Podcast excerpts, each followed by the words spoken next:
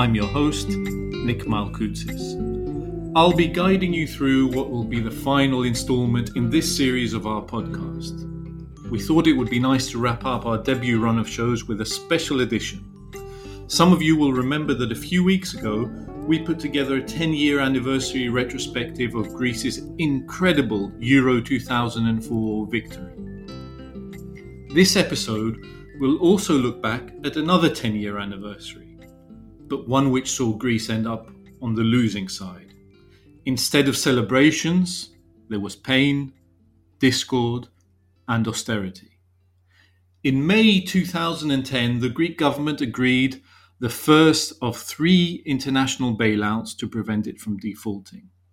The global financial crisis that preceded this moment prompted an economic downturn and a debt crisis in Europe. Greece was the weakest link in the Eurozone chain due to its macroeconomic imbalances and structural faults. The early years of the euro had been good for Greece in terms of prosperity, but the easy borrowing and loose fiscal policies caught up with the country as soon as the financial turbulence hit. By April 2010, Athens could no longer borrow from the international markets. It had to turn to its fellow Eurozone member states and the IMF for help. The first bailout program for 110 billion euros was put together. This assistance, though, came with a high price. Public spending was slashed, revenue raising measures were introduced, and the economy tumbled. Unemployment soared. Young Greeks left the country, the far right gained a foothold, and populism flourished. Some lives were lost, others were destroyed, and many were changed forever. 2010 marked the first stage of a traumatic journey for Greece. In April of that year, the Prime Minister at the time, George Papandreou, announced from the remote island of Castellorizo that Greece would be reaching out for help. Against an idyllic backdrop, he said that Greece was embarking on a new odyssey, but that it would reach Ithaca safely. We should have known at the time that we were, we were in for a rough ride. It took Odysseus 10 years to return to his island, and he lost all his traveling companions along the way. So, today we will be looking back on the first bailout, how it came about, and what kind of legacy it left. I'm sure it will be an illuminating retrospective, although I have to admit, a painful one as well.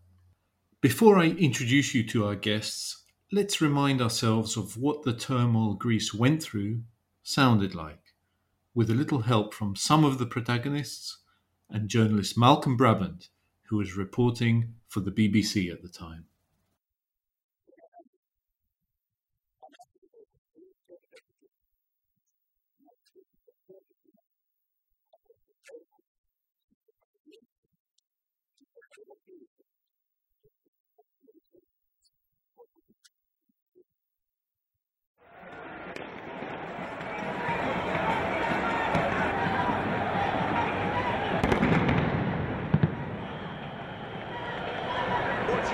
Witnessing right now is an attempt to storm Parliament.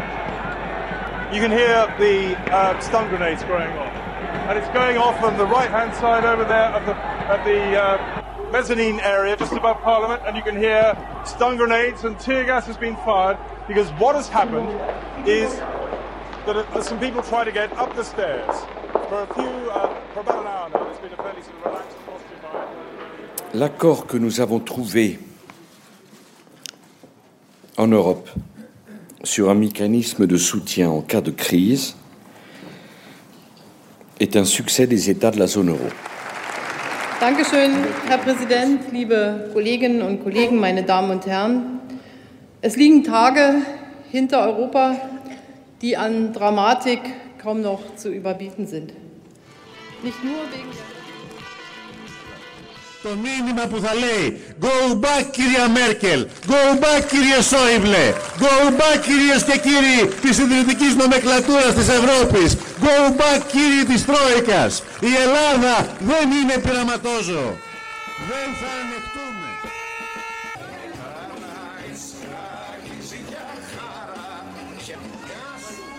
But what you have to know about the Greeks is that they have a real record of resistance. They overthrew a dictatorship um, just over 25, about 40 years ago.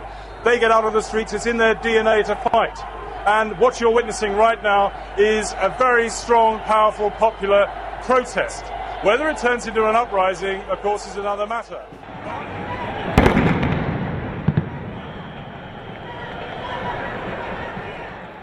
So I'm glad to say that I've got three seasoned crisis, Greek crisis watchers to uh, join me for this uh, 10 year anniversary res- retrospective of the first Greek bailout. We start off with Megan Greene, who is a senior fellow at the Harvard Kennedy School and is joining us from Boston. Hi, Meg. Hi. It's great to be Great here. to have you with us. Great. Uh, we also have in Rome Marcus Walker, who's the South Europe Bureau Chief for the Wall Street Journal and who spent a lot of time in Athens covering the crisis. Hi, Marcus. Kalimera. Thank you for being with us. And finally, uh, you've heard him before on the Agora. Uh, he's the macro in Macropolis, the co founder of our site, Yiannis Mouzakis, who's joining us from Cyprus. Hi, Yiannis. Hello, everyone.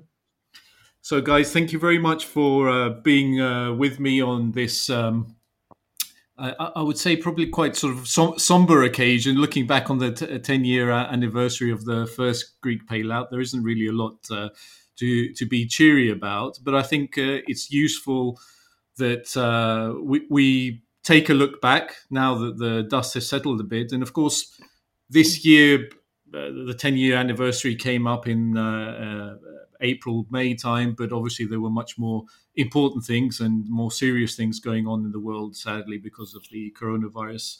Uh, pandemic, but it is a chance to look back and see if we can make sense of some of the things that happened in Greece 10 years ago and which whose reverberations are still being felt here in the country and elsewhere and probably will be for a number of years. And I want to start off by really sort of going back to basics, going back to the the, the roots of uh, this issue. Um, and as I'm sure you know, still in Greece, 10 years on, I would say there isn't a consensus, or if there is, it's a, barely one about what drove Greece into this crisis. Um, whether it was the woeful management of uh, public finances, whether it was various excesses, or whether there was a flawed uh, architecture in the eurozone, or whether there are other outside pressures um, that caused this uh, dramatic uh, de- derailment that we've all been uh, living with, covering, and talking and analyzing uh, for so many years. Marcus, if I can start with you, if you try to sum up what the trigger was for Greece being shut out from the international markets, being left on the verge of bankruptcy, and then having to go to fellow uh, Eurozone member states and the IMF to appeal for some kind of bailout program, what would the, the, the factors that you would highlight most? Well, you know, when foreign correspondents such as myself started trying to figure out that question uh, in late 2009, we visited Greece and tried to figure out uh, the problems on the ground, the local problems of corruption and political clientelism and overregulation of markets and some of the you know, absurd inefficiencies in the Greek economy and local fiscal indiscipline and, and, and so on. And, and that, that's all useful, a useful part of the picture. But it, it took me personally longer to understand how to think about the combination of the, the systemic level and, and the national level, because I think that the crisis really stems from the interaction of, of the system, that is the euro as a system, and international capital markets, which were going through a very kind of um, happy-go-lucky phase in, in the 2000s.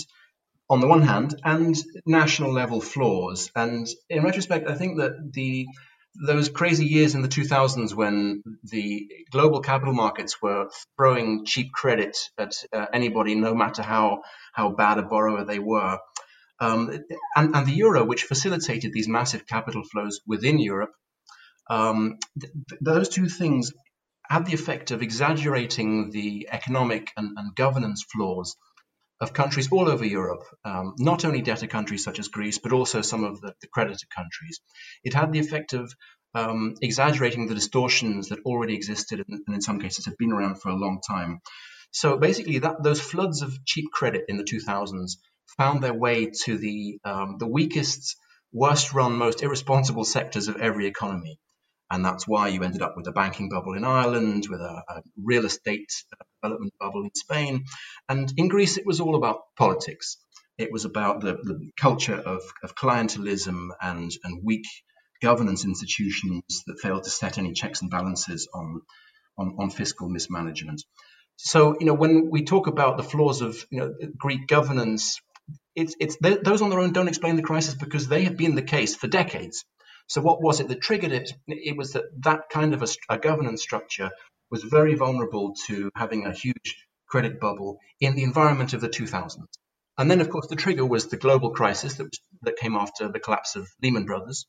And we must remember that the, um, that crisis in, in Europe first began outside the Eurozone. Uh, there were a bunch of countries that fell victim to the, uh, the flight of capital um, in a ring of countries that were outside the euro, such as Iceland and Romania and Hungary and Latvia and so on. And then uh, uh, I remember that, that time, 2008 9, when euro members felt, well, phew, thank God we're in the euro, we're safe. But in, in, in a second phase, that capital flights came inside the euro and started picking off one vulnerable country after another. Now, was Greece most obviously the most vulnerable country? Actually, that was a bit of a surprise um, we journalists and also governments were focusing on other countries, including Ireland and even Austria with its banking exposure to Eastern Europe. It wasn't completely obvious at the time that Greece was going to be the first domino to fall. Yeah, I think I think that the situation you described there, looking back on it now in Greece, it was very much a time when sort of decision makers and the public, having Greece having joined the euro, they felt that it's we've sort of hitched our wagon to the German economic powerhouse, and now we don't need to worry uh, uh, about anything. And they, they, completely took their eye off the ball. Yeah, that, that sense of invulnerability through being inside the euro is, of course, one of the things that allowed or encouraged Greek governments to just relax and progressively give up fiscal discipline, which really started in the early 2000s under the Simitis government and then got progressively worse under the, the Karamanlis government. So basically, both left and right were to blame for that progressively worsening fiscal discipline. Meg, would you agree with uh, uh, Marcus? Was this as much about the sort of bad lending from outside as it was about bad policy making in Greece? Yeah, so I would agree with that. I have to say that um, I knew Greece would be in trouble when I started covering it at the Economist Intelligence Unit back in 2006. And um, I opened up the big forecasting workbook uh, when I started there, and I looked at Greece's current account deficits and just thought, well, God, this can't last. This is totally unsustainable. Um, and sure enough, I think Greece's current account balance continues to reveal rigidities in the Greek economy. So it's a good indicator um, for how much structural reforms have actually kicked in and um, and supported the economy. And then also with most countries, when you are forecasting, you import the historical data, and it just comes in and you forecast off the back of that. But in the Greece model, we had actually retrofitted it so that you could change the historical data because nobody believed the data that we were importing um, from Greek statistics authorities. Um, so you know that was another yeah that was another red flag right? And then finally as i was writing reports you know the political events um, that you would write about every month um, were just unlike any other report i was writing for a western european country. It really revealed the massive deficit in trust in the government that existed in greece. So i think all three of those factors the current account balance um, the government budget figures and this deficit of trust um, were domestic factors that um, eventually kicked in. But uh, you know, I thought it was pretty clear that this this couldn't last forever. Um, but I think Marcus is also right that it's partly something to do with the structure of the euro. I mean, the euro as it existed back in 2010 was a crisis mechanism um, because you had this monetary union with no fiscal or political union. Um, and it's hard to overstate how far European authorities have come since then um, in figuring out how to support vulnerable countries in the Eurozone. If we had all of the mechanisms that we have today back in 2010, Greece would not have had its crisis. And that's sort of the great tragedy in this. Um, Greece had the great misfortune of being the first one, um, for all the reasons I've already stated but it was the first one to go into a, a, bailout, and so all the mistakes I think were made on Greece, and none of this architecture really existed. So I think um, Marcus is right that it's this interaction between domestic factors, but also the fact that you know investors all thought that um, you know a German bond and a Greek government bond were worth the same thing. They had the same borrowing costs for years and years. Looking at the fundamentals, that's uh, sort of outrageous. but um, and and investors eventually figured it out. Um, but without, uh, you know, an optimal currency area, without fiscal union and political union, um, the euro was always going to be a crisis mechanism. And I have to say, I don't think they've totally figured this out yet, but they've, uh, you know, European mm-hmm. policymakers have taken big steps. Well, it, it, does seem sort of crazy looking back on it, this sort of market um, misjudgment. I mean, I was just going through the, the timeline of events uh, yesterday preparing for the show. And uh, if you remember, on the 20th of October in 2009, the then Greek Finance Minister Yorgos Papakonstantinou announced that the deficit would probably be 12.5% rather than a much lower figure than the previous government stated. And a couple of days later, Fitch downgraded Greece to A minus. It's it's incredible to think that Greece was at A minus at the end of uh, 2009, given what followed. Yeah, the credit ratings uh, agencies have been pretty behind the switch, I have to say, in yeah. all of this. But yeah, it's astounding. Yeah, Yiannis, you've written many times about the fiscal derailment in Greece. Could you give us a bit of an insight into that, into how you know public finances got out of control in this build-up to yeah. 2009 and then 2010? Yeah, and, and for me, this is also the, the the main event that triggered the crisis because, like the guy said, uh, in spite of all the, you know the structural issues, the issues that have been accumulating throughout the years, the flows of the euro, all this was working as long as somebody was uh, willing for a decade to finance the government deficits. Uh, I think we experienced a, a, bit of an emerging uh, uh, market crisis of a sudden stop because uh, the, the main event for, event for me was that uh, markets realized that the statistics that were presented throughout 2009 and potentially shaking the confidence for everything they have seen before that uh, were not true. As you said, on the, it was the end of October that uh, a month ago uh, the Greek finance minister of the previous government had gone to the Eurogroup and said our deficit will be 6%. And a month later, we said if we carry on like that, it's going to end up being more than 12% of GDP.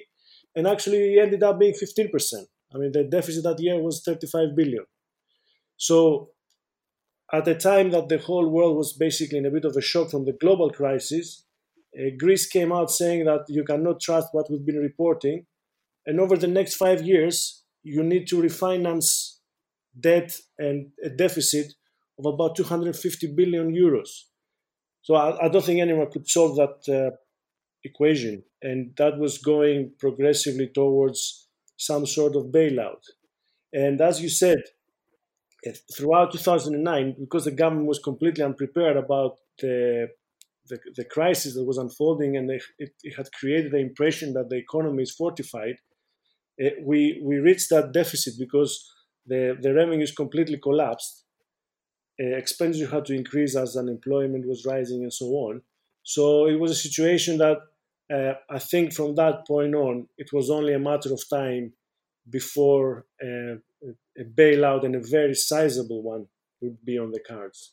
And that moment came in uh, April towards May uh, of 2010. And in fact, on the 2nd of May, the first 110 billion euro bailout uh, was agreed, passed in Greek Parliament a few days later, and of course uh, we had protests uh, on the streets, and we had the, the tragic event of uh, employees of Marfin Bank being killed in a fire in their building in central Athens, and that's the moment when I think we, we all realize, at least in Greece, that, that we're entering a very dark uh, period for the country, both on a national level and an, on on a, societal level as well, an individual level. Um, let's let's have a bit of a look at this first bailout. I, I, think it's now generally accepted, and it was quite interesting after Greece completed its third its third bailout. We had all these uh, retrospective looks by all the European institutions and various peoples suddenly starting to admit various failures in the design of the programs and the execution and so on and so forth, which had been obvious for a while, but no one really wanted to admit to publicly. But now that we have a chance, let's look back at this uh, first uh, bailout. Um, what were the key problems? Was it that the financial envelope was too small? Was it that it front loaded austerity measures? Uh, was it that the IMF was involved and therefore it came with its particular uh, mindset and policy uh, toolkit? Um, Marcus, what's your view? What, what were the key de- faults in the program? You know, I think there was a, a, Greek problem and a European problem. So to take the Greek one first, I think the, the basic issue was that there was a trilemma here. You could not have all of three things no debt restructuring, a limited loan package for Greece, and a realistic austerity plan. You kind of had to choose two of those three. And I think th- this is worth unpacking a little bit. Why do I say that? Well, Greece had a huge annual deficit, budget deficit that needed financing, and it also had a ton of bonds that were coming, falling due. That means that to finance Greece, to stop it from going bankrupt, um, you needed a hell of a lot of money. The problem was that the, Germans really found this politically hard to digest. They said, in order to sell this politically, we have to keep the total size of this bailout down. And rather arbitrarily, they insisted that uh, Europe couldn't lend more than 100 billion. You had to keep it to less than that. Now, the problem is that Greece was running annual deficits of 35 billion. It had tens of billions of bonds falling due, and 100 billion didn't really go very far.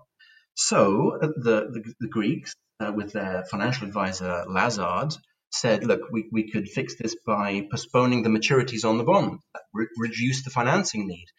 Um, but the, the Germans and the ECB and the French flatly said no, no way, no bond restructuring because that cause systemic panic in, in Europe about like who's going to be the next country to default, and as well as chaos in the European banking system and maybe one or two other banks might have to be bailed out again because of losses in Greece. So no debt restructuring. The problem was, as the IMF pointed out to the Germans, that you don't have very much financing to uh, bring down Greece's deficit in a smooth way. So the Germans said, well, then the Greeks just have to bring it down very, very sharply. And that's how you ended up with an unrealistic austerity, in which Greece had to go from a primary deficit that was thought to be over 8% of GDP, in reality, it was over 10%.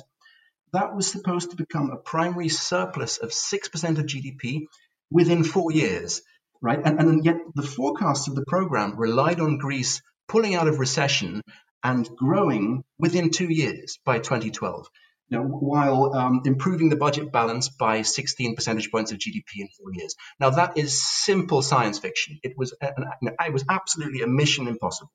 Everybody uh, knew that that kind of radical austerity was going to crash the economy. So they made up uh, fictional economic forecasts um, in order to just make the math somehow work, or at least presentable, and to fulfill these two other games, uh, two other aims: to avoid debt restructuring and to keep the total loan package down below 100 billion. In the end, as we all remember, it was 90 billion from Europe plus 30 from the IMF. Um, so the, the, strains in, in that package were, I think, the original sin. Um, it, it, was an unachievable, unworkable program, and all of the problems that, or many of the problems at least, that followed in subsequent years were, were due to uh, the flaws in that setup. Now, the irony is that by trying to avoid the choice about the trilemma, the European creditors ended up failing on all three points. They ended up with a massive debt restructuring. uh, and, and with a hugely inflated loan package that ended up as what was it again something like 250 billion euros. So it was it was a comprehensive failure in the end. Now the problem is that in order to do something else, in order to um, restructure Greek bonds, Europe would have had would have needed much bigger, stronger firewalls to protect other countries from contagion than it had at the time. And Europe was not politically nimble enough to build build up a firewall quickly enough so that uh, the decision makers in Germany and elsewhere felt, well, we don't really have another option. The result was that Greece was basically told to take one for the team. Sorry, we know we're sending you on a suicide mission, but anything else will just cause far too much uh, systemic chaos. Just to piggyback on that, um, so I teach a course on sovereign debt crises um, with George Papakonstantinou and Bob Traa, who was, you know, from the IMF um, in Athens for a while. And um, there are two interesting anecdotes from that. First of all, in going through kind of uh, fiscal dynamics and sovereign debt crises, you know, Bob has said a few times, we you, you never make a country uh, make a primary balance adjustment of more than two percentage points a year um, because it's otherwise just too harsh. And as Marcus just laid out the math, they were demanding that Greece make an adjustment of roughly double that every year. Um, and we're suggesting that Greece would grow in the meantime. It was just never going to happen. Um, but also, I'll say we we kind of run a, a um, scenario with the students um, negotiating the first Greek bailout. So we split them up into students and the troika. Um, Sounds like fun. It is, but what's really interesting is how close it ends up to being what really happens. So we watched the students who were from the Troika look at the numbers, and, and they, you know, we didn't say it was Greece. They just had the numbers and knew they were representing, you know, borrowers and creditors. And they said, oh my God, this country is, you know, its debt is completely unsustainable. Um, this whole dynamic is unsustainable. We've got to have a write down. And then someone else says, well, hang on, our banks might be full of this paper, so we can't have a write down. Let's just pretend it's a liquidity crisis and not a solvency crisis and give them a bailout, and which is pretty much how it went. And so, to Marcus's last point, you know, we didn't have a firewall, but we also at that time had no idea really who was sitting on what. So we didn't know how much German and French banks had in Greek government bonds. And so the idea of a debt restructuring was just taken off the table immediately because there might be blowback. But it's shocking now, given how much we look at this as economists um, and as financial analysts, that we really had no idea who was sitting on what paper in the Eurozone. Um, and a debt restructuring, uh, upfront debt restructuring, would have been the appropriate thing to do. And honestly, I think going forward, the the IMF has apologized for this. I think um, policymakers have learned that that's necessary, but because Greece was the first one, it really was the guinea pig. Uh, Meg, from from the work that you're doing, is there in, any indication that Greece could have leveraged its position a bit more effectively. And you know, to address the elephant in the room, was the option of a of a Grexit, a return to the drachma, really ever on the table? Was it ever really a possibility? So um, we know that Greece could have leveraged its position, just in that the German and French were terrified about what would happen if Greece were to default. Um, their financial systems would have been pretty decimated by that. So Greece, in retrospect, I think had a bit more power than it felt. But at the time, you know, we didn't know who was even going to participate in a bailout. So, and creditors were pulling their money. So Greece was in a desperate position, but but had a bit of power. And was Grexit ever on the table? Well, we know now it was on the table at different points in this crisis. But was it really a good option for Greece? I think that's a different question. Um, and a, you know a return to the drachma would have meant uh, you know a massive devaluation of the currency. Um, it would have been harrowing for Greece, um, but I'm not sure it would have been much worse if it had been done at the very beginning than the years of depression that Greece has gone through. So, um, was it a viable option? Maybe at the very beginning, but once Greece went down this path of um, extreme austerity and attempts at adjustment, uh, it, you know, it was no longer worth it. But I think maybe at the beginning, um, and then Greece would have had a horrible year, a sharp fall, but then it might have bounced back much more quickly. Okay, I think that's a good point to take a short break and come back to discuss some of the legacies of the first program, which was signed 10 years ago this year.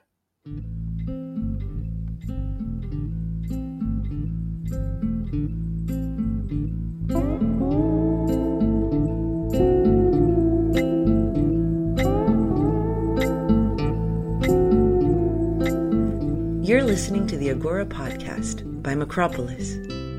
You can find us on ACAST, Spotify, and Apple Podcasts for the time being.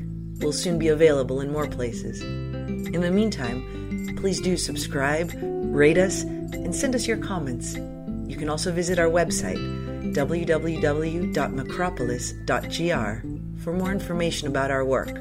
That's Macropolis with a C. Now, back to the show.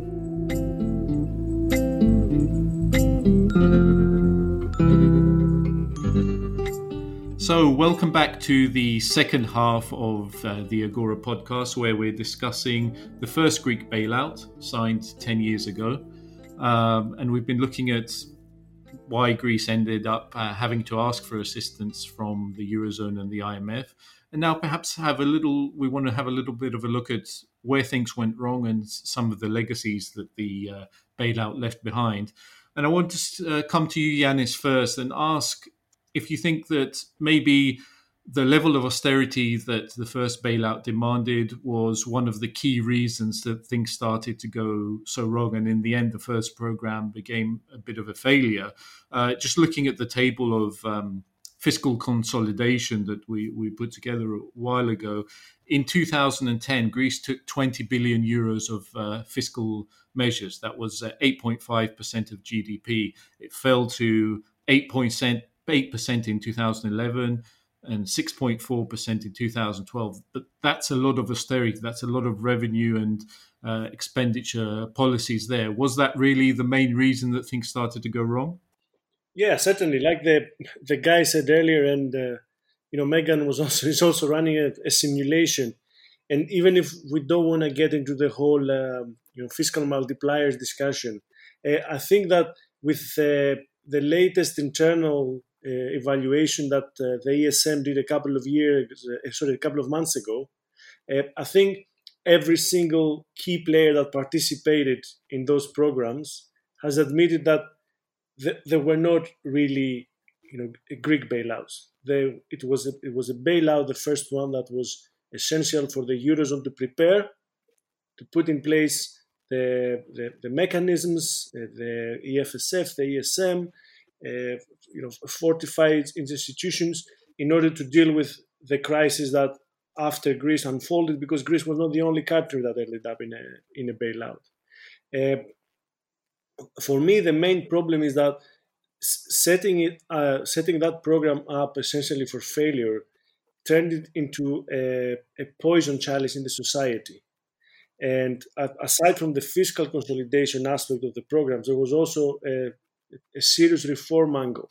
But uh, unfortunately, people associated all the reform efforts with either loss of income or jobs because the economy was tanking at an accelerated pace.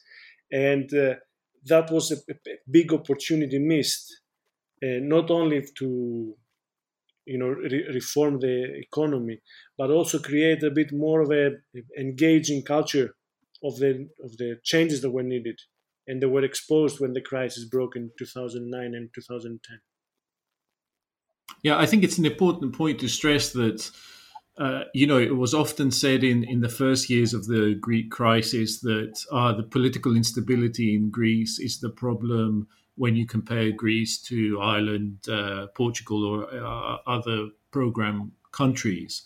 But I think it's important to highlight that the, the, the, the demands put on Greece and the political class in Greece and society meant that political instability was essentially built into the first program because the, the kind of policies and the level of austerity which we you know we just highlighted that policymakers had to implement meant that they weren't going to be around very long because uh, you know to put it very bluntly people were getting very angry very pissed off with what was going but on. naturally if you think about it the the greek political system itself is not designed on consensus building. Then presented it with a, a, a program that nobody wanted to even come near or associate themselves with it.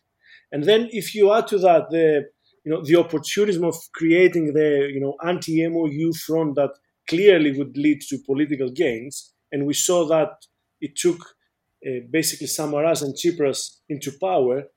Uh, it's, it's no surprise that nobody wanted to associate themselves with that program. Marcus, you've been fortunate enough in your life to have followed uh, Greek politics uh, quite closely. Uh, you're, you're, never getting those years back. um, but to, to, to, what extent do you think that um, the, the, the weakness of the Greek political class, whether it was either sort of the, the, the inability to uh, shape uh, a better program, to uh, push forward with reforms, to have this, you know, this concept of ownership of the program, which uh, I, think is a very sort of debatable issue.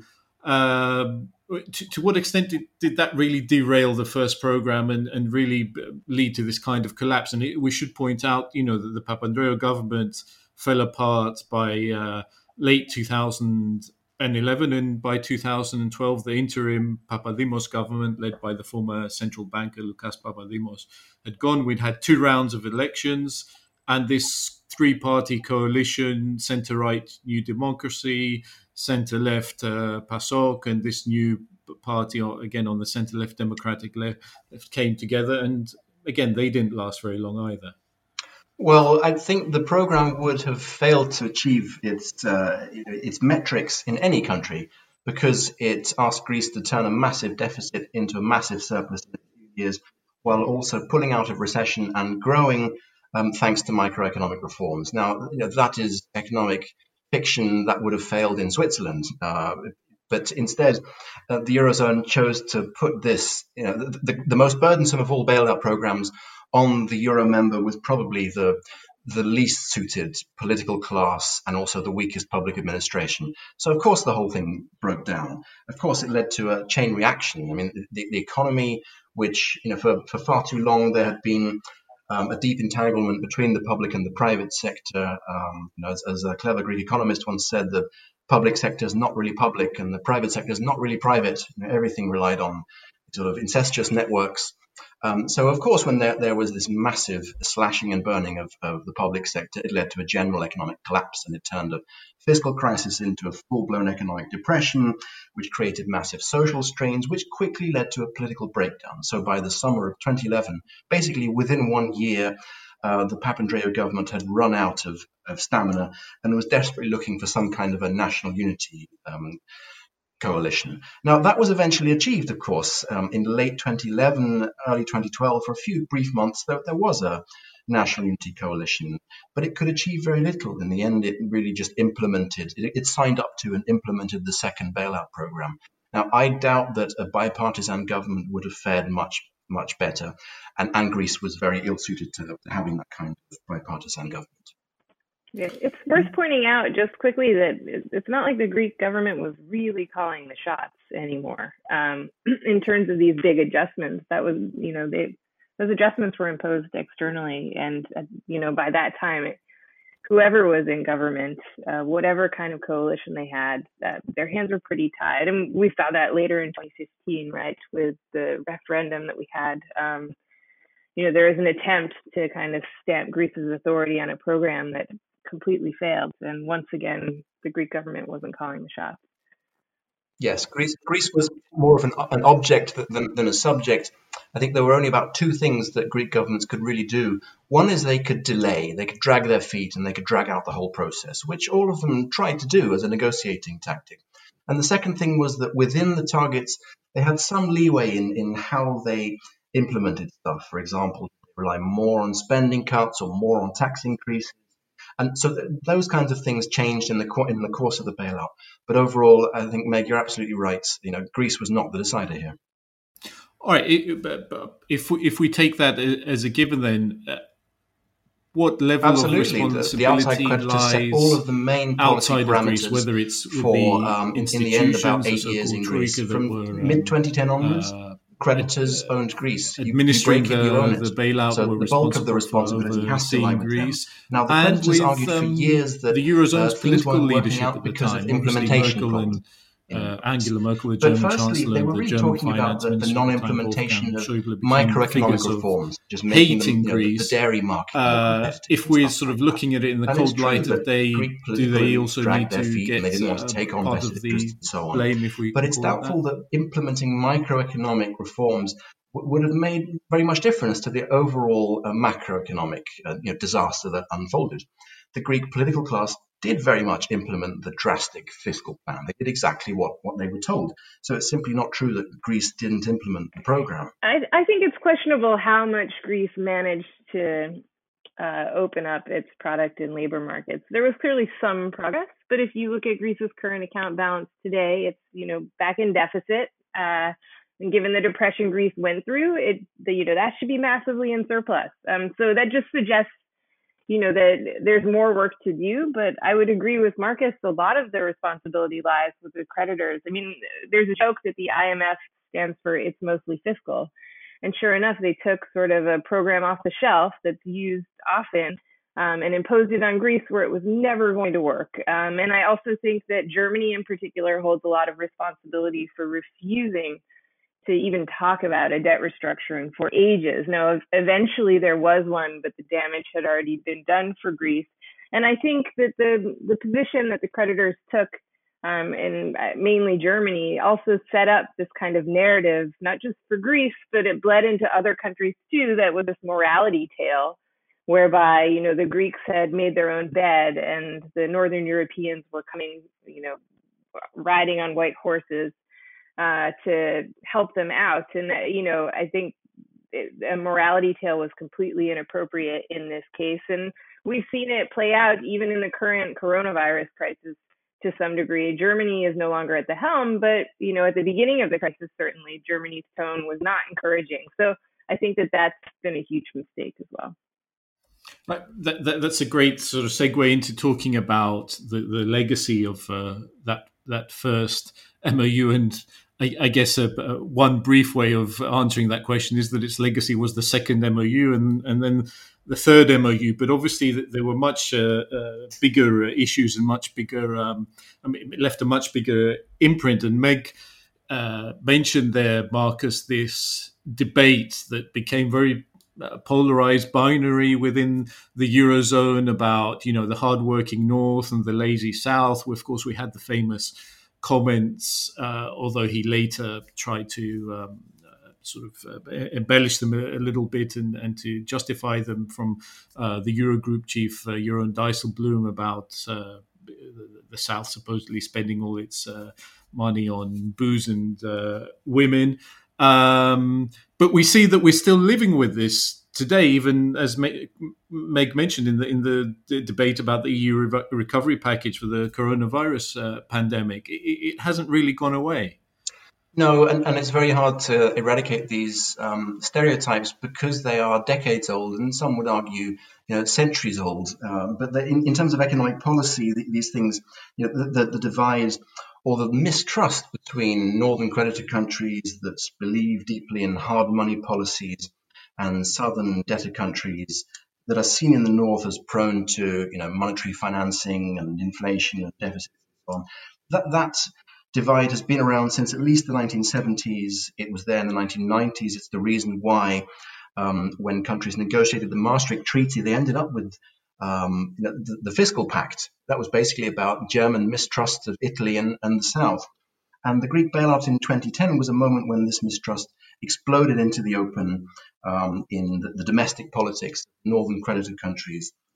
And we've seen a repeat of, of it to some extent this spring, uh, particularly in, in the Netherlands, which seems to have learned nothing and forgotten nothing.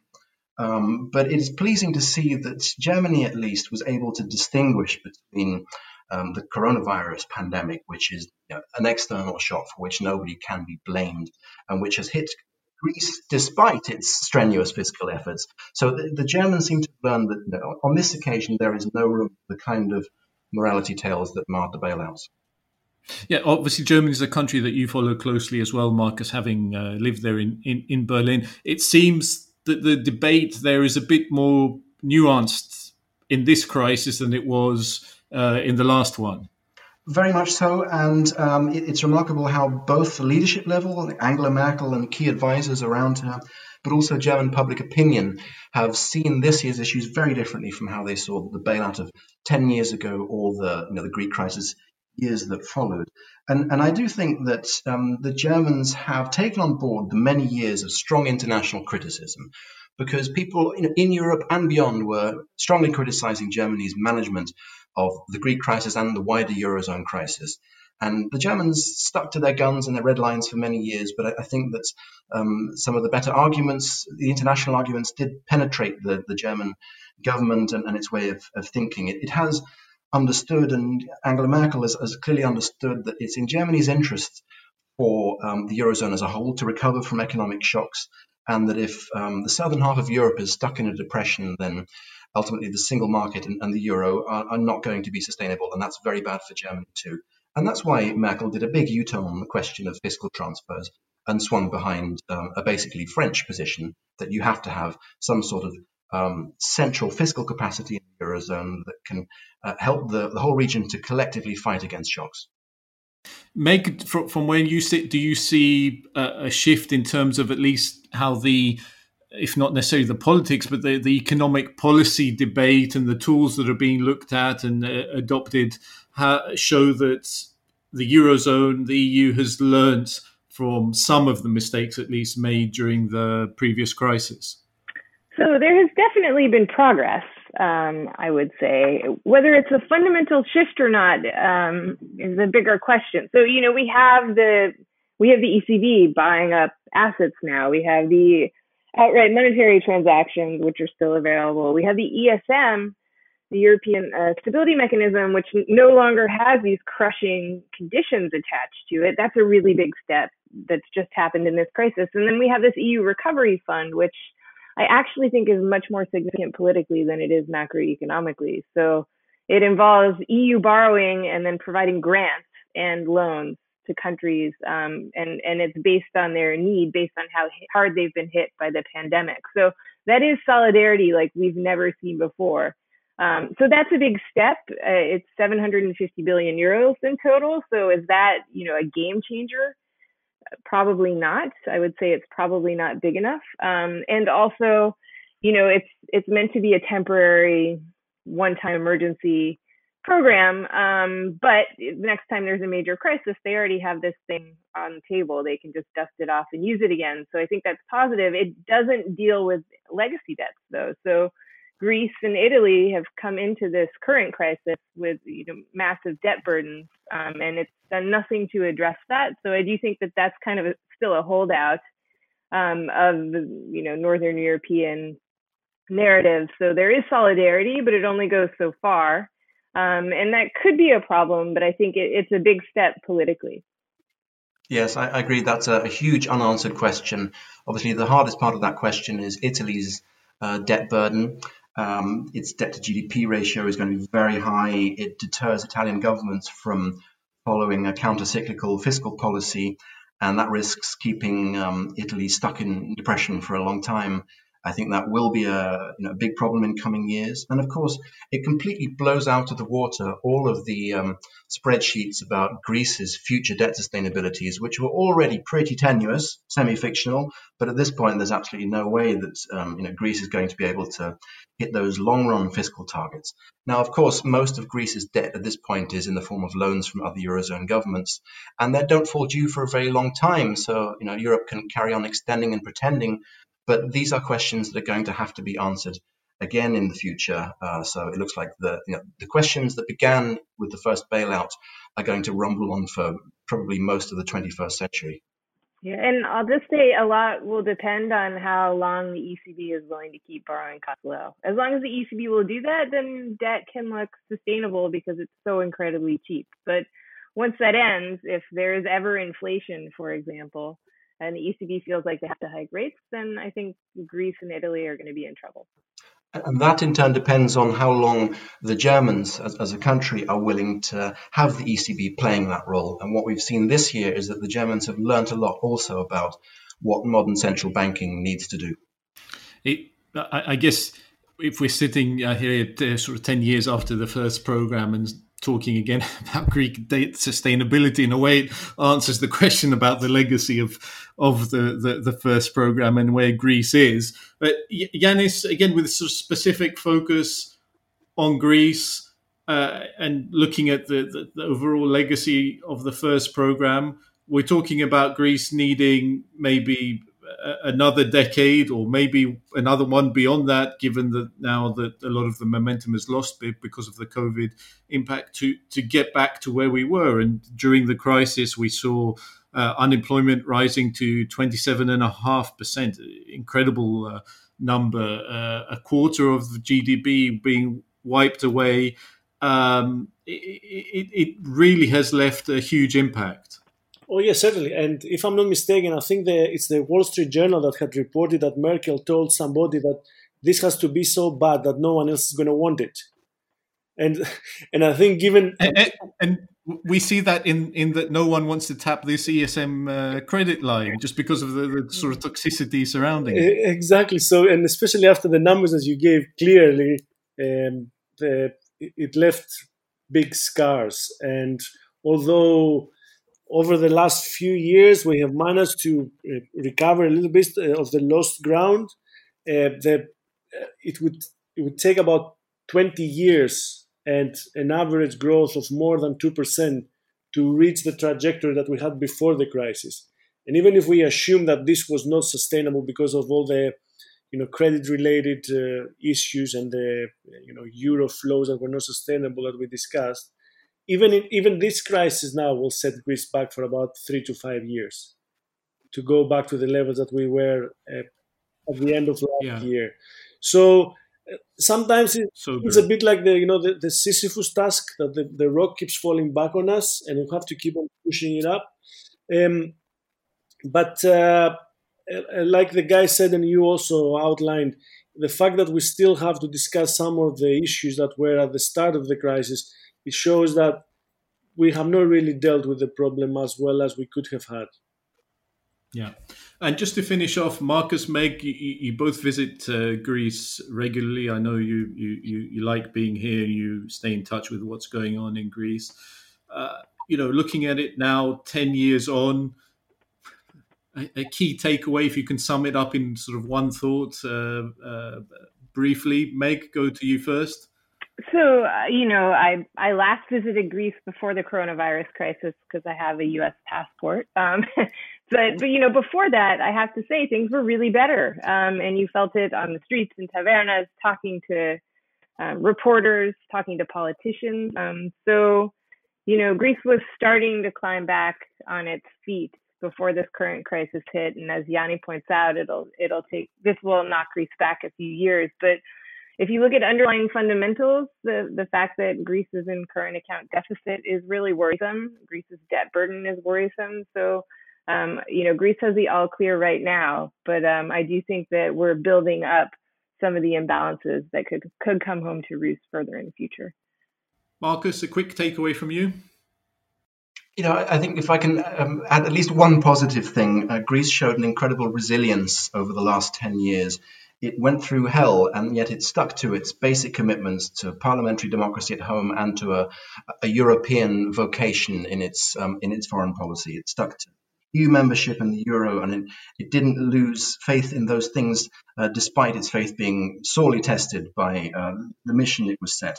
Uh, the stamina that Greek society showed was was remarkable, and I think the very fact that many Greeks feel that what they have is, is fragile, that, that Greece's place in, in Europe and its its you know domestic democracy, that those things are fragile and could be lost. Those actually are the reasons why, um, or they contribute to Greece's capacity to come through this ordeal intact, and I think it will come through the the latest ordeal of, of the pandemic intact as well. Yeah, I think the resilience is a good, a very important thing to highlight as we conclude this discussion. Um, Marcus, Meg, Yiannis, uh, it, has been a very interesting and I would even say enjoyable discussion, even if the subject matter has been uh, not enjoyable at all. And uh, you know, go, go, going back to revisit some things, you know, it, it really did uh, feel painful. But I'm very glad we could come together and have this discussion. Thank you very much for your time. Thanks for having us. Pleasure. Thank you. So that brings us to the end of the 10th episode of The Agora. As I mentioned at the start, this will be our last episode of the series. We aim to be back in September after we've all had a break. We definitely need one after delving back into those painful days of 2010. If there are episodes of The Agora that you've missed and would like to catch up with, they'll be available on Acast, Spotify, and Apple Podcasts throughout the coming weeks. Please do rate us and send us your feedback. I'd like to thank all the guests we've had during the previous shows for taking the time to share their insight. Likewise, I want to thank my Macropolis colleagues Yiannis Mouzakis, Omira Gill, Georgia Naku, and Alexandra Voudouri for dropping in. Remember that you can find out more about our work at www.macropolis.gr. Also, much appreciation goes to our producer, Phoebe Fronista, for her tireless efforts during these uh, very difficult days. Lastly, thanks to everyone who's been listening and supporting our work. We genuinely appreciate it. That's it from me. Until next time, we leave you with our theme tune from the Burgundy Grapes. Bye bye.